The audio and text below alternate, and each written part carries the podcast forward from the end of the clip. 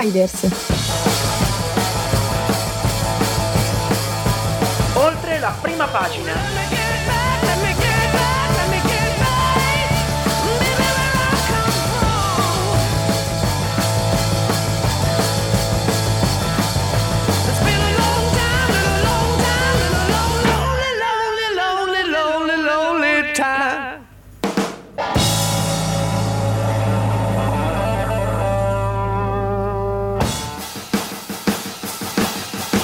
Un saluto a tutti gli amici ascoltatori, questo è Insiders oltre la prima pagina, un saluto da Umberto Cascone. E da Alice a lei volevo iniziare questa puntata facendo gli auguri a tutte le donne perché oggi è la festa della donna, quindi auguri a tutte le donne in ascolto. Per, Uh! per l'8 marzo, tra l'altro comunico ai nostri eh, gentili ascoltatori che eh, sono ufficialmente in mezzo a due donne da, Yeah, da- esatto, da oggi, esatto, esatto. perché è arrivata la nostra nuova regista che è ancora in the making, la facciamo salutare rapidamente, presentati agli ascoltatori.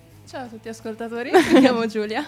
Lei è la nostra nuova regista che non è è un assolutamente fuoriprogramma che non si aspettava, non quindi- era preparata. Va bene.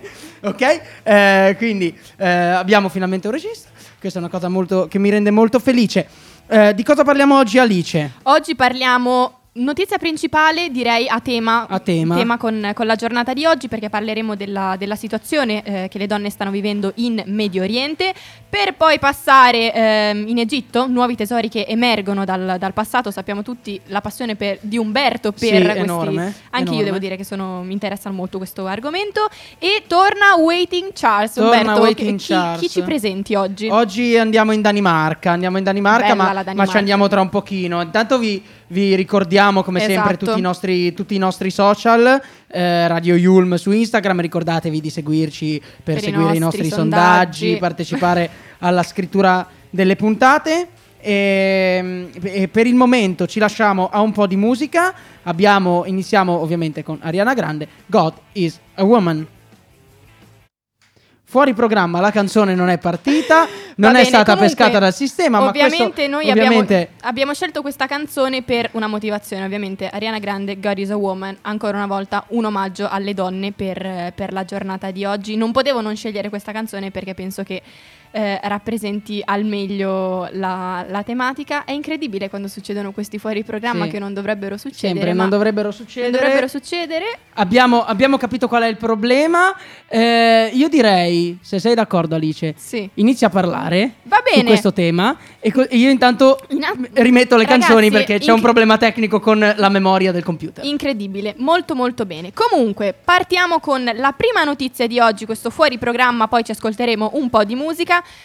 Le donne in Medio Oriente, qual è la situazione? Tutti noi sappiamo, siamo al corrente del fatto che purtroppo la situazione in Medio Oriente non è delle migliori e le donne stanno vivendo, soprattutto, soprattutto le studentesse e le giovani ragazze stanno vivendo una situazione veramente tragica e eh, drammatica. Infatti è notizia di queste ultime settimane l'avvelenamento di centinaia di studentesse iraniane, se ne continua a parlare ogni giorno, nonostante comunque la notizia sia uscita diverse settimane fa, ma ogni giorno i quotidiani tornano con novità e aggiornamenti. La notizia appunto è arrivata in Occidente recentemente, ma a quanto sembra sono diversi mesi che questa situazione purtroppo va eh, avanti. Infatti le scuole interessate sarebbero oltre 50, pensate, quindi un numero non indifferente, ma che cosa effettivamente sta succedendo in Iran e perché queste studentesse vengono avvelenate, che è la vera domanda che tutti noi penso ci stiamo eh, ponendo. Partiamo dicendo che purtroppo non esistono effettivamente dei dati certi perché la dinamica rimane mh, sempre la stessa, diciamo. Alle ragazze inizia a mancare il respiro, tossiscono violentemente e poi sono costrette ovviamente ad andare eh, in ospedale. Al momento non è ancora morto nessuno, fortunatamente, ma eh, il numero dei casi ovviamente fa scalpore sia all'estero sia nello stesso Iran perché sono all'incirca 800 le ragazze che, mh, che hanno manifestato diciamo, questi sintomi e incerte ovviamente sono anche le, le cause. Probabilmente si tratta di una sostanza che è stata rilasciata, che viene rilasciata nell'aria e stando alle ultime ricerche eh, che avrebbero appunto identificato un possibile agente, agente chimico, ecco. Eh, le agenzie di stampa principali, Tasnim e Mer, parlano di avvelenamenti a tappeto che in realtà non si limitano solamente all'area dell'Iran, ma vanno dalla provincia occidentale di Hamedan fino addirittura eh, all'Azerbaigian occidentale, anche nelle province di Alborz, a, quindi più a nord. Sicuramente e ovviamente come tutti noi sappiamo non si sa nemmeno chi sia effettivamente il responsabile anche perché non penso che il responsabile di queste azioni così terribili potrebbe e vuole far sapere chi, chi è, ma la pista più seguita è che si tratti di una ritorsione da parte di, di organismi vicini ovviamente al governo di Teheran contro le ragazze per cercare di arrivare alla chiusura delle scuole femminili, quindi negargli il diritto all'istruzione sostanzialmente. Ricordiamo che il paese mh, da diversi mesi ormai è scosso dalle, dalle, proteste dei giovani e in particolare appunto di queste ragazze, seguite appunto alla morte della 22enne Masa Amini, colpevole di non aver indossato appunto correttamente il velo, è stato un vero e proprio fenomeno mediatico che è comparso anche su TikTok e c'è chi considera appunto l'uso del gas nelle scuole proprio una vera vendetta del regime sulle donne che hanno guidato appunto la, la protesta antigovernativa, cominciata proprio con questo episodio, quindi col rifiuto del velo dopo la morte della, della giovane ragazza che è avvenuta a settembre. Esatto, e intanto sono tornato, sono tornato dal mondo dei morti, abbiamo capito qual era il problema, quindi abbiamo, abbiamo la canzone, magari spezziamo questo blocco prima di, di parlare dei, dei, risultati dei sondaggi con la, con la, canzone. Il bello della diretta. Il bello, della, bello diretta. della diretta, esatto. eh, ovviamente i problemi, eh, lo ha già eh, in parte eh, detto Alice, non sono sì. solo in, in no, Iran. Non si limitano solo all'area dell'Iran, purtro- esatto. purtroppo. Eh, c'è un altro paese nel, esatto. nel Medio Oriente che eh, ha, diciamo dei problemi in questo momento per quello che riguarda le donne che è l'Afghanistan. Esatto. L'Afghanistan che è tornato in mano ai talebani dopo il ritiro delle truppe NATO il 15 agosto 2021 e da quel momento ci sono stati diversi passi indietro. Eh, al momento del, del, ritorno del regime islamico a Kabul, le ragazze che studiavano erano circa il 40% della popolazione. Adesso sono meno del 4%. Esatto, e qualcuno sembra voler, diciamo, negare alle donne iraniane il proprio diritto di voto, che è un divieto in realtà ben noto anche, come stai dicendo tu Umberto, alle donne afghane purtroppo. E ovviamente perché eh, è avvenuta questa cosa in Afghanistan, esatto. banalmente proprio. Perché? Perché i talebani hanno imposto la chiusura di gran parte delle scuole femminili sì. dopo aver già diviso sì, sì, sì, I, i, sessi, I sessi di fatto. Esatto. Quindi eh, scuola maschile e scuola femminile. A livello universitario, per esempio, sì, ed è, è, una cosa è, incredibile. È, cioè, ci sono proprio dei veramente corsi. surreale. Cioè, ci, le donne non possono più iscriversi a corsi di laurea in economia, politica, giornalismo e ingegneria certo. perché. E, non, vabbè, non citiamo direttamente, però per, prendendo direttamente da quello che dicono i talebani, sono materie ritenute assolutamente estranee alla mente femminile. Che è una cosa me. veramente impensabile. Cioè, per me è impensabile che una, una ragazza non possa scegliere la facoltà che più la appassione, più le si addice eh, in generale solo perché c'è questo tipo di mentalità, questa linea di pensiero che è assurda.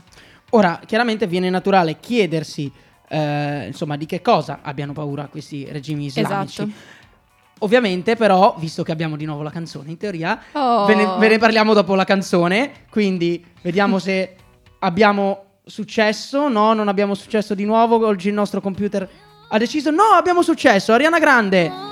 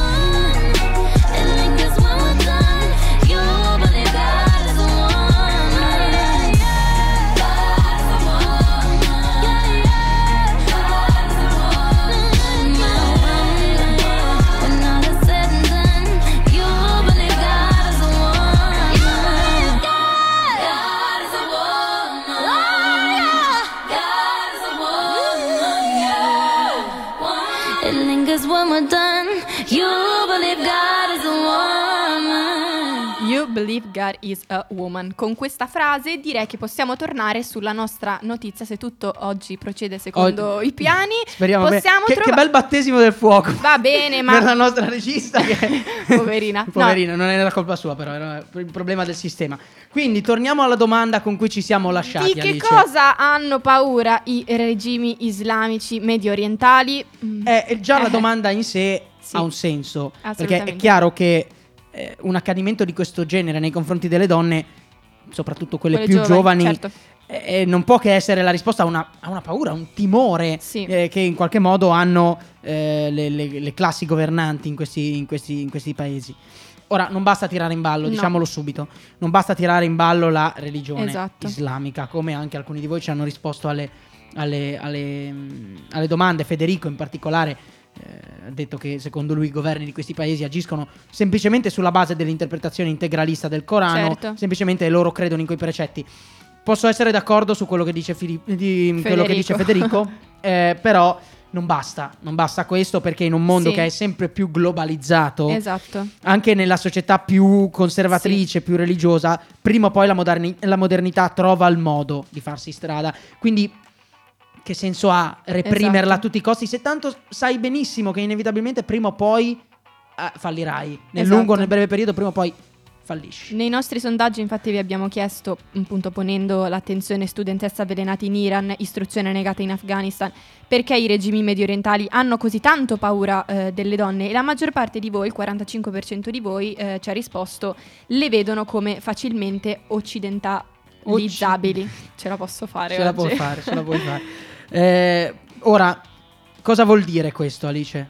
Perché sarebbero più facilmente occidentalizzabili? Perché gli uomini di questi paesi, eh, per quanto possano essere conservatori, perché ovviamente è così in molti casi, hanno meno interesse a interiorizzare i valori occidentali, di libertà Esatto. di espressione, libertà di vita, perché banalmente godono già di una libertà relativamente ampia. Ora usiamo quest- questi termini con giusto peso, è ovvio che la libertà è limitata, si tratta comunque di paesi autoritari, però sicuramente sono più liberi gli uomini delle donne, ecco, Sì. questo è, è inevitabile. Le donne, Sì. visto il grande spazio che i temi femministi hanno ormai, femministi in senso lato, Sì. eh, hanno nei media occidentali, forse sarebbero molto più radicali nel voler cambiare lo stile di radicale, vita. Quindi il assolutamente 45% di voi sposa questa tesi. Poi chi viene? Poi 31% di voi ehm, ci avete risposto temono di perdere il potere garantito dalla eh, religione, quindi di nuovo torna a galla il, il tema della, della religione perché le classi al potere in questi paesi, ovviamente strettamente eh, maschili e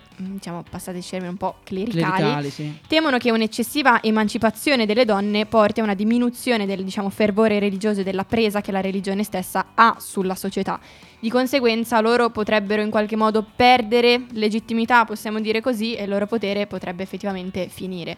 È in Anche effetti se- un'opzione anche sì, questa. però, cioè, comunque strano, cioè, è strano pensare, pensare che se le donne avessero effettivamente più potere, loro ne avrebbero meno. Cioè, Sì, è, è- è un po' un controsenso. È un po' com- controverso come Più che altro perché noi pensiamo a stat- noi siamo abituati a vivere in uno stato laico, in degli stati laici, poi se ci allarghiamo alla, alla dimensione europea eh, e occidentale in genere. E quindi per noi è, è difficile comprendere la presa, chiaramente però in quei paesi la religione ha una fortissima presa, quindi in realtà sì. eh, può essere un tema molto collegato. Sì. E, e poi c'è un'ultima opzione, che è Esatto. la- per quanto mi riguarda, ma penso per quanto riguarda tutti, la peggiore. Cioè, per me è impensabile che sia così, però invece per il 24% di voi è così. E- Esatto. ovvero che queste- questo accanimento è semplicemente una furia cieca e insensata, cioè semplicemente furia, quello che Esatto. così.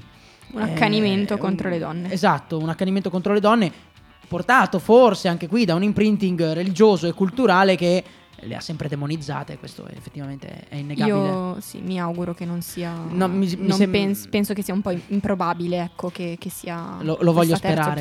Esatto, lo speriamo tutti. Però c'è un altro tema che tiene Esatto. banco ormai da, da quando sono iniziate le proteste Sì. in Iran mesi fa, ovvero noi in Occidente ne parliamo, ne stiamo parlando anche noi qui, Insiders, Esatto. sono le 18, 16 minuti, 18 secondi di martedì 8 ma- eh, mercoledì 8 marzo 2023, stiamo parlando di questo, ma l'Occidente sta facendo abbastanza per aiutare eh, le ragazze, le donne in Iran, ma anche in Afghanistan?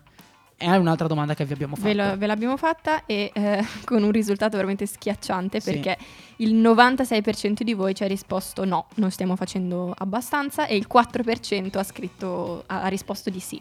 Il che è Io mi Mm. sento, mi sento di unirmi al no. Sì, ecco. io pure, Mm, io pure purtroppo. eh, banalmente è anche comprensibile in realtà questo, Sì. questo non fare nulla perché effettivamente cosa si può fare? Più che parlare a noi risulta un po' complicato. A noi persone Sì. comuni, eh, parlo No, chiaramente certo, di persone certo. comuni. Eh, risulta complicato fare qualcosa di concreto. Sì. Eh, si può mandare, mi diceva Alice, Ci, sì, un... ci sono diverse campagne, ad esempio questo è il terzo anno che COP organizza diciamo, una campagna per l'inclusione di genere chiamata Close the Gap, riduciamo le differenze, dove diciamo mh, che ra- sta raccogliendo effettivamente un po' dei risultati, che invita alla mobilitazione e a spedire diciamo, una cartolina di protesta all'ambasciata dell'Iran in Italia e collabora insieme ad Amnesty International Italia per far valere appunto i diritti umani, ma noi non sappiamo quanto effettivamente queste cartoline possano aiutare le donne e le ragazze Mm, che stanno mm, mm. vivendo lì e quanto noi effe- il Esatto. nostro intervento possa fare la differenza. qual è il reale impatto di questi gesti simbolici, perché poi Esatto. Sì, sono gesti simbolici. Ci vorrebbero dei gesti pratici, ma Sì. onestamente mi viene anche difficile pensare quali potrebbero essere. Sì, per una proprio- persona, per persone comuni sì, cioè, Ma anche per i governi, però, eh, perché oh, sì, deve sì, essere- c'è l'opzione dell'isolamento economico degli no, stati. però deve essere comunque complicato agire in situazioni Sì. e contesti del genere, che comunque sono completamente e soprattutto molto lontani dalla nostra idea di, di pensiero. Sono anche molto lontani geograficamente, Geogra- geo- banalmente, sì. che anche quello è un fattore eh, di cui spesso non si, tiene, non si tiene opportunamente conto. Vi abbiamo fatto un'altra domanda, una domanda che voleva essere anche un po' provocatoria Sì. in realtà, Eh, ovvero se voi foste al posto di queste ragazze, Che cosa, che che cosa cosa pensereste, cioè che cosa pensate che sareste in grado di fare Questa era provereste a una fare? prova di coniugazione dei tempi verbali che Umberto che a quest'ora del, del mercoledì è abbastanza esatto, complicato. Esatto, no. eh, Anna ci ha risposto: è anche solo difficile pensare a cosa devono sopportare. Noi occidentali non potremo mai capire il buco nero in cui sono state costrette a vivere, in realtà sopravvivere ogni giorno come, come fossero fantasmi. Poi c'è Alessia Sì. che ci dice che probabilmente e lei è molto, Molto sincera. sincera, e- sì, mm, apprezziamo. Apprezziamo e secondo me poi è, la maggioran- è quello che farebbe la maggioranza delle persone. Sì, In maniera forse codarda cercherei di scappare dal mio paese. probabilmente sì. E non sarebbe l'unica, perché Sì. tante tante ragazze, donne dall'Iran e dall'Afghanistan negli ultimi anni e negli ultimi mesi in particolare stanno lasciando i loro paesi, si stanno Sì. trasferendo qui, eh, qui insomma sì anche qui in Italia, però in generale in, eh, in Occidente per cercare di continuare la loro vita e spesso la loro lotta da qui. E bisogna se- sottolinearlo questo, perché molto spesso chi viene qui sono persone, diciamo, passateci il termine, più fortunate che possono Mhm, andarsene. Purtroppo Sì. questa non è una cosa che possono fare tutti. No, come, come ultima cosa, prima di, di ascoltarci, se Dio vuole, un'altra, un'altra canzone, ehm, volevo ricordare che la nostra, ringraziare la nostra università che sta aiutando queste, queste Esatto. ragazze, sia in realtà ucraine che eh, afghane, ehm, non facendo pagare nessun tipo di, di retta. Ecco, questo è un piccolo aiuto, un piccolo in realtà grande aiuto per, per permettere quell'istruzione che a casa loro gli è stata e, mh, negata purtroppo. E gli continua ad essere, ad essere negata. Esatto. Adesso ce ne andiamo con un po' di musica che fortunatamente parte. Give me your, give me your, give me your attention, baby. I gotta tell you a little something about yourself. You're one of our flawless, ooh, you a sexy lady. But you walk around here like you wanna be someone else. Ooh, whoa. I know that you don't know it, but you're fine, so fine.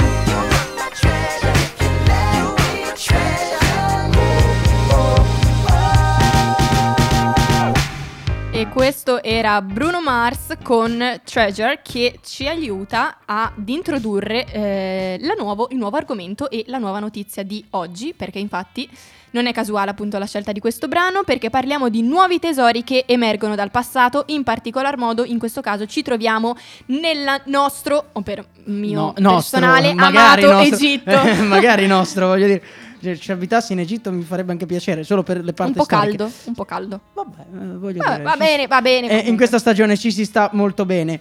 Eh, perché andiamo in Egitto? Perché ci sono state due grandi scoperte. Esatto, in particolar modo la prima un po' più recente, Esatto. eh, perché nella piramide di Cheope esiste un corridoio nascosto la cui funziona, funzione in realtà è ancora un mistero. Un mistero. Esatto. Eh, ovvia- sono stati fatti degli scavi, è in realtà il risultato di un progetto internazionale, no? sì. Che dal 2015 studia che cosa c'è dentro Esatto. questa grande piramide che risale alla, gua- alla quarta dinastia. Diamo un, un periodo storico 2620-2500 a.C. Circa. circa. però. Eh, le grandi piramidi della- di questa dinastia sono ad Ashur e a Giza, a sud del Cairo. E il progetto si chiama Scan Pyramids Project. Che scannerizziamo le piramidi. Eh, E, c- e c'è da dire che sono state utilizzate in realtà tecnologie molto particolari che non necessitano né di scavi, oltre che appunto indagini che avrebbero potuto danneggiare effettivamente la struttura della, della piramide, perché infatti la novità sta nell'aver utilizzato la eh, Radiografia radiografia muonica, esatto, che è una tecnica che misura la quantità di parcelle, particelle, ok, chiamati muoni con carica eh, negativa, che si producono dallo scontro dei raggi cosmici con gli atomi eh, dell'alta atmosfera dopo che questi effettivamente hanno attraversato corpi solidi. vi, e vi racconto un piccolo trivia. Eh, in Italia c'è, in realtà in Unione Europea, ma in Italia in particolare c'è un progetto Sì. delle scuole superiori che si Mhm. chiama EEE che eh, prevede l'installazione in, alcune, in alcuni istituti scolastici di telescopi per individuare i muoni Che bello. e eh, al mio liceo a Savona lo facevamo, io ero nel progetto Oh, che- che mi ricordo che Ecco. questa cosa qua ne avevamo parlato di questo Ecco. progetto Scan Pyramids anni e anni fa. Molto molto Scusate, bello. piccolo momento Tuffo nel passato. No, ma comunque questa tecnologia appunto utilizza diversi sensori che posizionati ovviamente in punti particolari permettono di capire se all'interno di una struttura solida, in questo caso appunto la, la Piramide. piramide, vi sono effettivamente spazi vuoti come ad esempio cunicoli oppure delle camere di cui non si abbia notizia, come è il caso di, di cui parliamo oggi. E infatti, e infatti che cosa è uscito fuori? È uscito fuori che c'è un tunnel all'interno Esatto. della piramide di Cheope di circa 9 metri di lunghezza, largo 2,10 metri, alto 2, ehm, che è nascosto da dei blocchi, grandi blocchi di pietra disposti a forma di V rovesciata Sì, ehm, nella parte settentrionale della piramide. esatto. E si trova al di sopra del tunnel che il califfo Al-Mamun aveva fatto scavare per entrare nella piramide e, e che oggi viene utilizzato per Sì. la visita da- dai turisti. diciamo. Esatto, in realtà di un altro tunnel si era già parlato nel 2016-2017 e questa Mm. forma appunto a V rovesciata viene chiamata chevron, chevron, chevron, Chevron. sì. chevron, vabbè, come al solito. Come al solito. come Va al bene, solito. va bene così, va bene così. Però la domanda è che cosa ci fa effettivamente un corridoio in quel punto rimane un po' un elemento di, di discussione. Mm, mm, mm, mm. Esatto, eh, Zaya Was, che è uno dei più, direi forse il più famoso Egittologo. egittologo attualmente vivente, eh, pensa che quel tunnel potrebbe portare fino alla vera stanza di sepoltura Esatto. del faraone Cheope. Esatto. Ehm, appunto, eh, il suo regno, eh, che è durato quasi 106, 106 anni, in anni. realtà insieme al figlio Kefren, perché eh, cioè, cioè, sono, è, è la somma dei due, Sì. ehm, è stato un periodo di oppressione e, E miseria, miseria sì. per l'Egitto, però in, in realtà... eh, C'è un'altra, c'è c'è un'altra visione, opzione, c'è un'altra esatto. visione, esatto, perché alcu- per altri archeologi non sarebbe altro che, diciamo, che il risultato della sistemazione dei massi con un ordine tale da diciamo, ridurre il peso gravante sul, sul passaggio che partiva dal- dall'ingresso originario. Sta di fatto che per molti si parla del- di una vera e propria scoperta, del, secolo. E non è l'unica. Esatto. Non è l'unica perché in realtà... eh, alcun- Tornando un po' in- un po' un paio di mesi fa, ormai, c'è stata un'altra grandissima scoperta Esatto. che ha scosso il mondo eh, dell'egittologia, che è quella della mummia di Ekashepes, che eh, era un nobile. eh, Sì. Un nobile sepolto nella, nella necropoli di Saqqara, un po', po' più a sud del Cairo rispetto a- ad Ashur e a, e a Giza. Questa è stata ritrovata la sua mummia, Esatto. che eh, risalirebbe in teoria a circa 4300 eh, anni fa Esatto. e sarebbe la mummia eh, mi- meglio conservata più antica mai rinvenuta completa. Completa cosa vuol dire? Mummia decorata di foglie d'oro. Esatto. Quindi ancora nel- al massimo del suo splendore. E ancora una volta questa spedizione è stata guidata sempre dallo stesso Zaya Was, esatto, noto che è stato ministro delle antichità, ex quindi è per esatto, quello che sembra messo. Delle antichità in Egitto, assolutamente. E di certo il corpo mummificato di Ekashepes contribuisce, eh, attribuisce diciamo, un valore straordinario a una campagna archeologica già di per sé importante per, per il complesso di tombe, che sono quattro in totale, svelato dagli, dagli scavi. Ecco. Mhm. C'è- ci sono, sono tutte sepolture di nobili. Sì. C'è un, eh, un ispettore dei funzionari, supervisore dei Esatto. nobili, sacerdote del regno di Unas che si chiamava Clumegedef. Eh, Unas è stato l'ultimo faraone della quinta dinastia, quindi alla fine della- del periodo Esatto. chiamato Antico Regno. Poi c'è la tomba di Mary, che Esatto. era assistente del, insomma, sostanzialmente eh, del, del- del capo del palazzo, del Esatto. palazzo reale. Colui che custodiva diciamo, i, Custode i dei segreti. segreti. Era segretario del faraone, per dirla Esatto. così. Ecco. Ehm, E un'altra invece doveva ospitare diciamo, un giudice di nome eh, Fetek, appunto i, mm, i manufatti restano ancora con decorazioni appunto e hanno conservato anche un cospicuo corredo di vasi e statue di, di grandi dimensioni. Però Ecco. perché ne parliamo? Perché pur Esatto. non effettivamente appartenendo a, a faraoni, le sepolture sono eh, riconducibili a persone di una certa comunque importanza Certo. nella scala diciamo sociale eh, dell'epoca. E a tal proposito, uno degli archeologi del team appunto del lavoro sottolinea come il valore della scoperta sia anche diciamo, da attribuire alla possibilità di collegare la vita dei faraoni con quella delle persone che gli stavano intorno. Esatto, peraltro non è la prima volta in questi ultimi anni che eh, insomma dalla necropoli di Saqqara escono scoperte eccezionali. Sì. Nel 2020, in pieno Covid, erano stati ritrovati 20 sarcofagi dipinti databili 2500 anni fa, quindi in realtà il periodo molto tardo della storia egizia. Sì. E, e invece in concomitanza, diciamo, con la scoperta di un'intera città residenziale di epoca, di epoca romana, eh, costruita tra il III e il secondo secolo avanti Cris- ehm, ehm, dopo Cristo, eh, era stata individuata a Luxor, quindi di nuovo Tebe, un'altra delle zone calde della storia, della storia dell'antico, dell'antico Egitto. De- mm, c'è poi ovviamente da scommettere che eh, queste ultime, questi ultimi ritrovamenti andranno ad aumentare ancora di più le aspettative per l'inaugurazione del grande Egyptian Museum che pre- al Cairo, che sostituirà l'antico museo egizio del Cairo, ehm, che è prevista entro, presumibilmente entro la fine di quest'anno, è stata Esatto. rimandata a causa Covid, ricordiamo nell'anno del Covid l'enorme ehm, processione che dal vecchio museo egizio aveva portato Sì. le, le mummie dei faraoni Sì, sì, a- al nuovo- alla nuova sede. Eh, era stato un evento veramente gigantesco. L'Egitto continua a stupire, continua a uscire di E con- tutto. La continuerà nostra Alice alla fine della prossima settimana va in Egitto, Oh, peraltro. sì, sì, sì, vado in Egitto. Però non, per vedere le, non- le antichità, sono molto non disappointed. per, questa cosa. eh, non per scoperte archeologiche, archeologiche, scusate. la No, non vai a scavare. non vado a scavare, no. Peccato, No, no, no, no. malissimo. Adesso invece siamo noi che non andiamo a scavare, in realtà andiamo a parlare della nostra protagonista di oggi, della nostra rubrica Waiting Charles. Waiting Charles.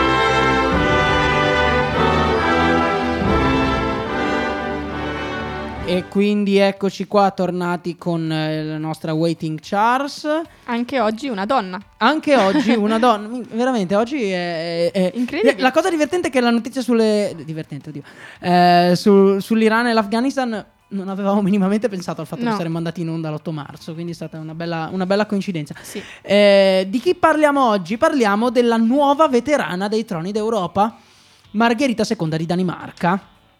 Al secolo, eh, ecco, qua diventa complicato. Allora, eh, Margherita Oddio. Alessandrina Torildur Ingrid eh, di Casa Reale, Schleswig, Holstein, Sonderburg, Glucksburg, la- eh, che ricordiamo, l'abbiamo detto anche settimana scorsa, regge anche... Scusate. è caduta la borraccia di Alice. Sì, mi sono emozionata perché ah, Eh. è riuscita a leggere tutti questi, questi nomi. È la casa reale che regge anche il trono in eh, Norvegia.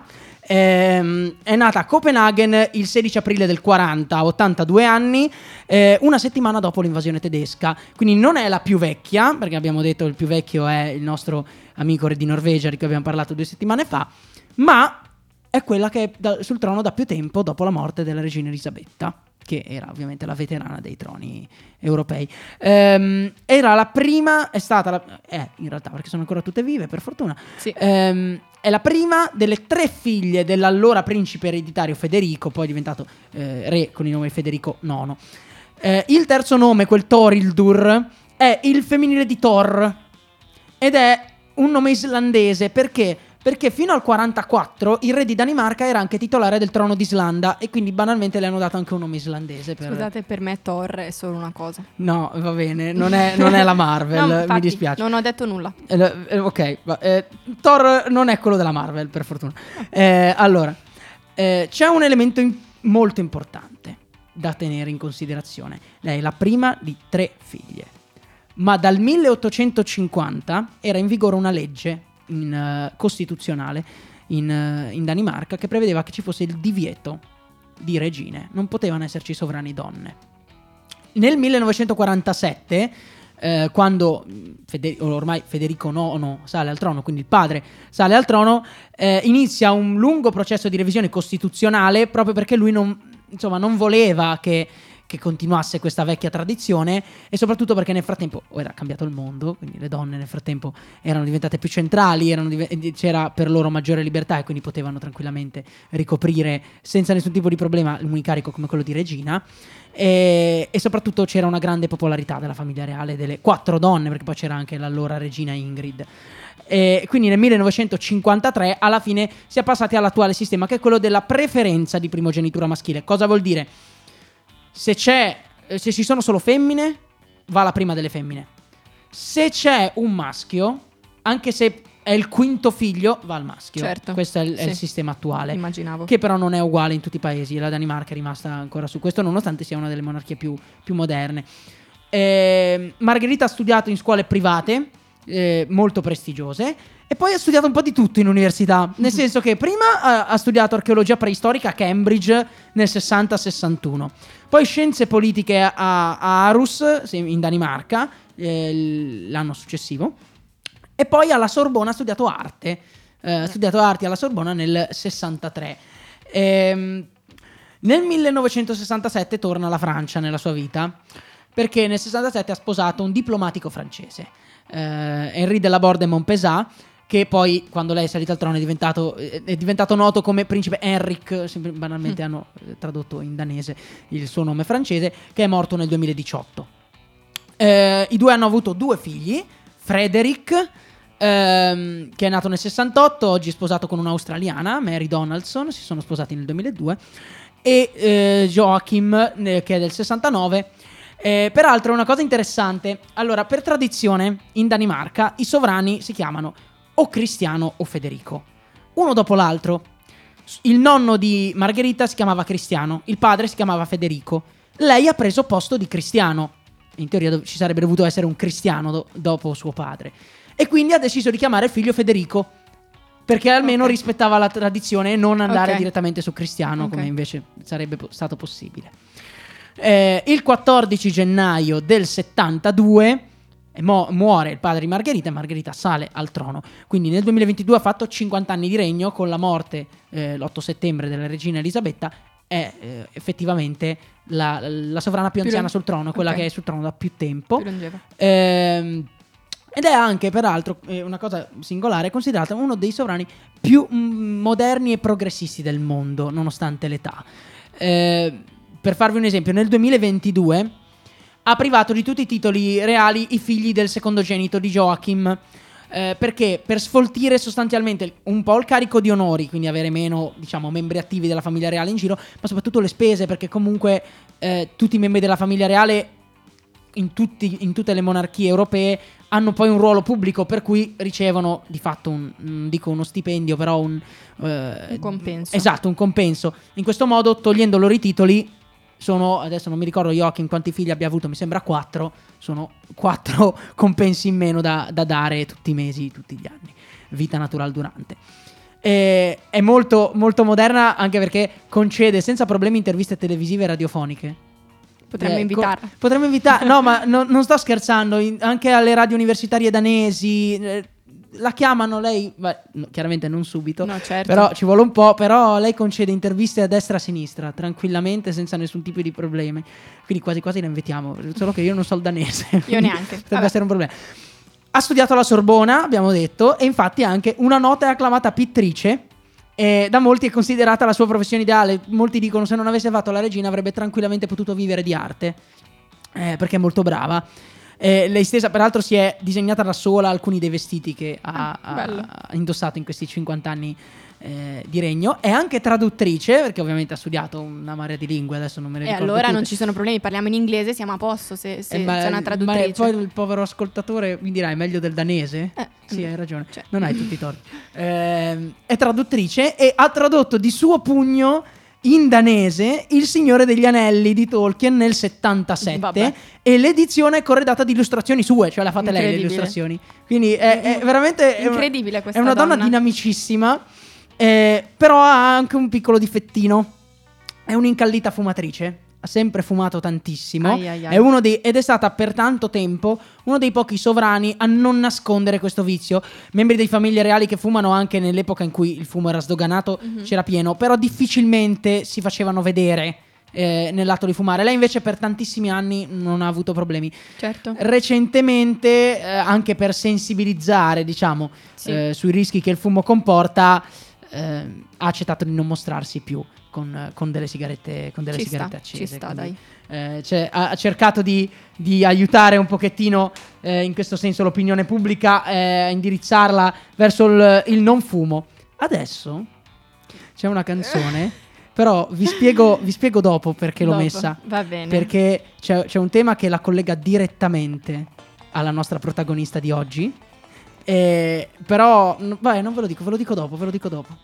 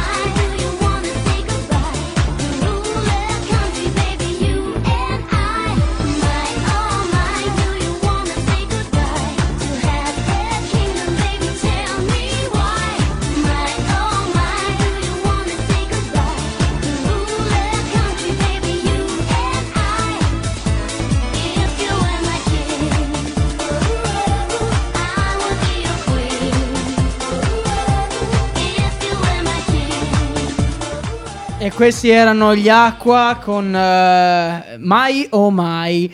Perché vi dico che è legata alla nostra protagonista? Guarda com'è gasato. no, banalmente, l'ho scoperto per puro caso ieri, perché cercavo n- canzoni danesi. E ho scoperto che gli Acqua sono un gruppo danese. Sto male, veramente. e siccome nel testo si parla eh, eh, eh, I want to be your queen, c'era, c'era un hai legame molto capito, bello. hai capito. Eh, scusate, questo sono io che mi arrampico sugli specchi perché ho una scarsa conoscenza musicale. Allora, Va bene così, va bene comunque. quindi per questa puntata è, è tutto, Alice. Eh, Direi, è ti- succe- se ne è successe di ogni durante questa puntata. Verbi coniugati sbagliati, canzoni che non partono, Borracce borracce, che che, cadono, che cadono, fanno... ca- vabbè, vabbè. Vabbè, vabbè, Eh, un ottimo battesimo di fuoco per Un la nostra regista battesimo. che eh, ringraziamo. Grazie, Giulia. Che d'ora in poi sarà qui con noi tutte le puntate di Insiders, sempre il, mercole- il mercoledì alle ore 18. Esatto. Eh, noi torniamo settimana prossima, sempre alla stessa ora, sempre su Radio Yulm. Vi ricordiamo di seguirci su tutti No. i nostri social, Radio Yulm, Instagram in particolare. Vi ricordiamo che potete recuperare questa puntata in podcast, ma se la state recuperando è inutile che ve lo diciamo. Eh, andiamo in replica la domenica. eh, e la settimana prossima di cosa parliamo? Non lo sappiamo, come al solito facciamo sempre questo sketch inutile. Però torna, ambientiamoci. Torna, ambientiamoci. e io direi che ci possiamo lasciare tranquillamente al resto dei programmi di Radio Yulm, al resto della nostra programmazione. Noi ci risentiamo settimana prossima, sempre Insiders, oltre la prima pagina. Ciao a tutti.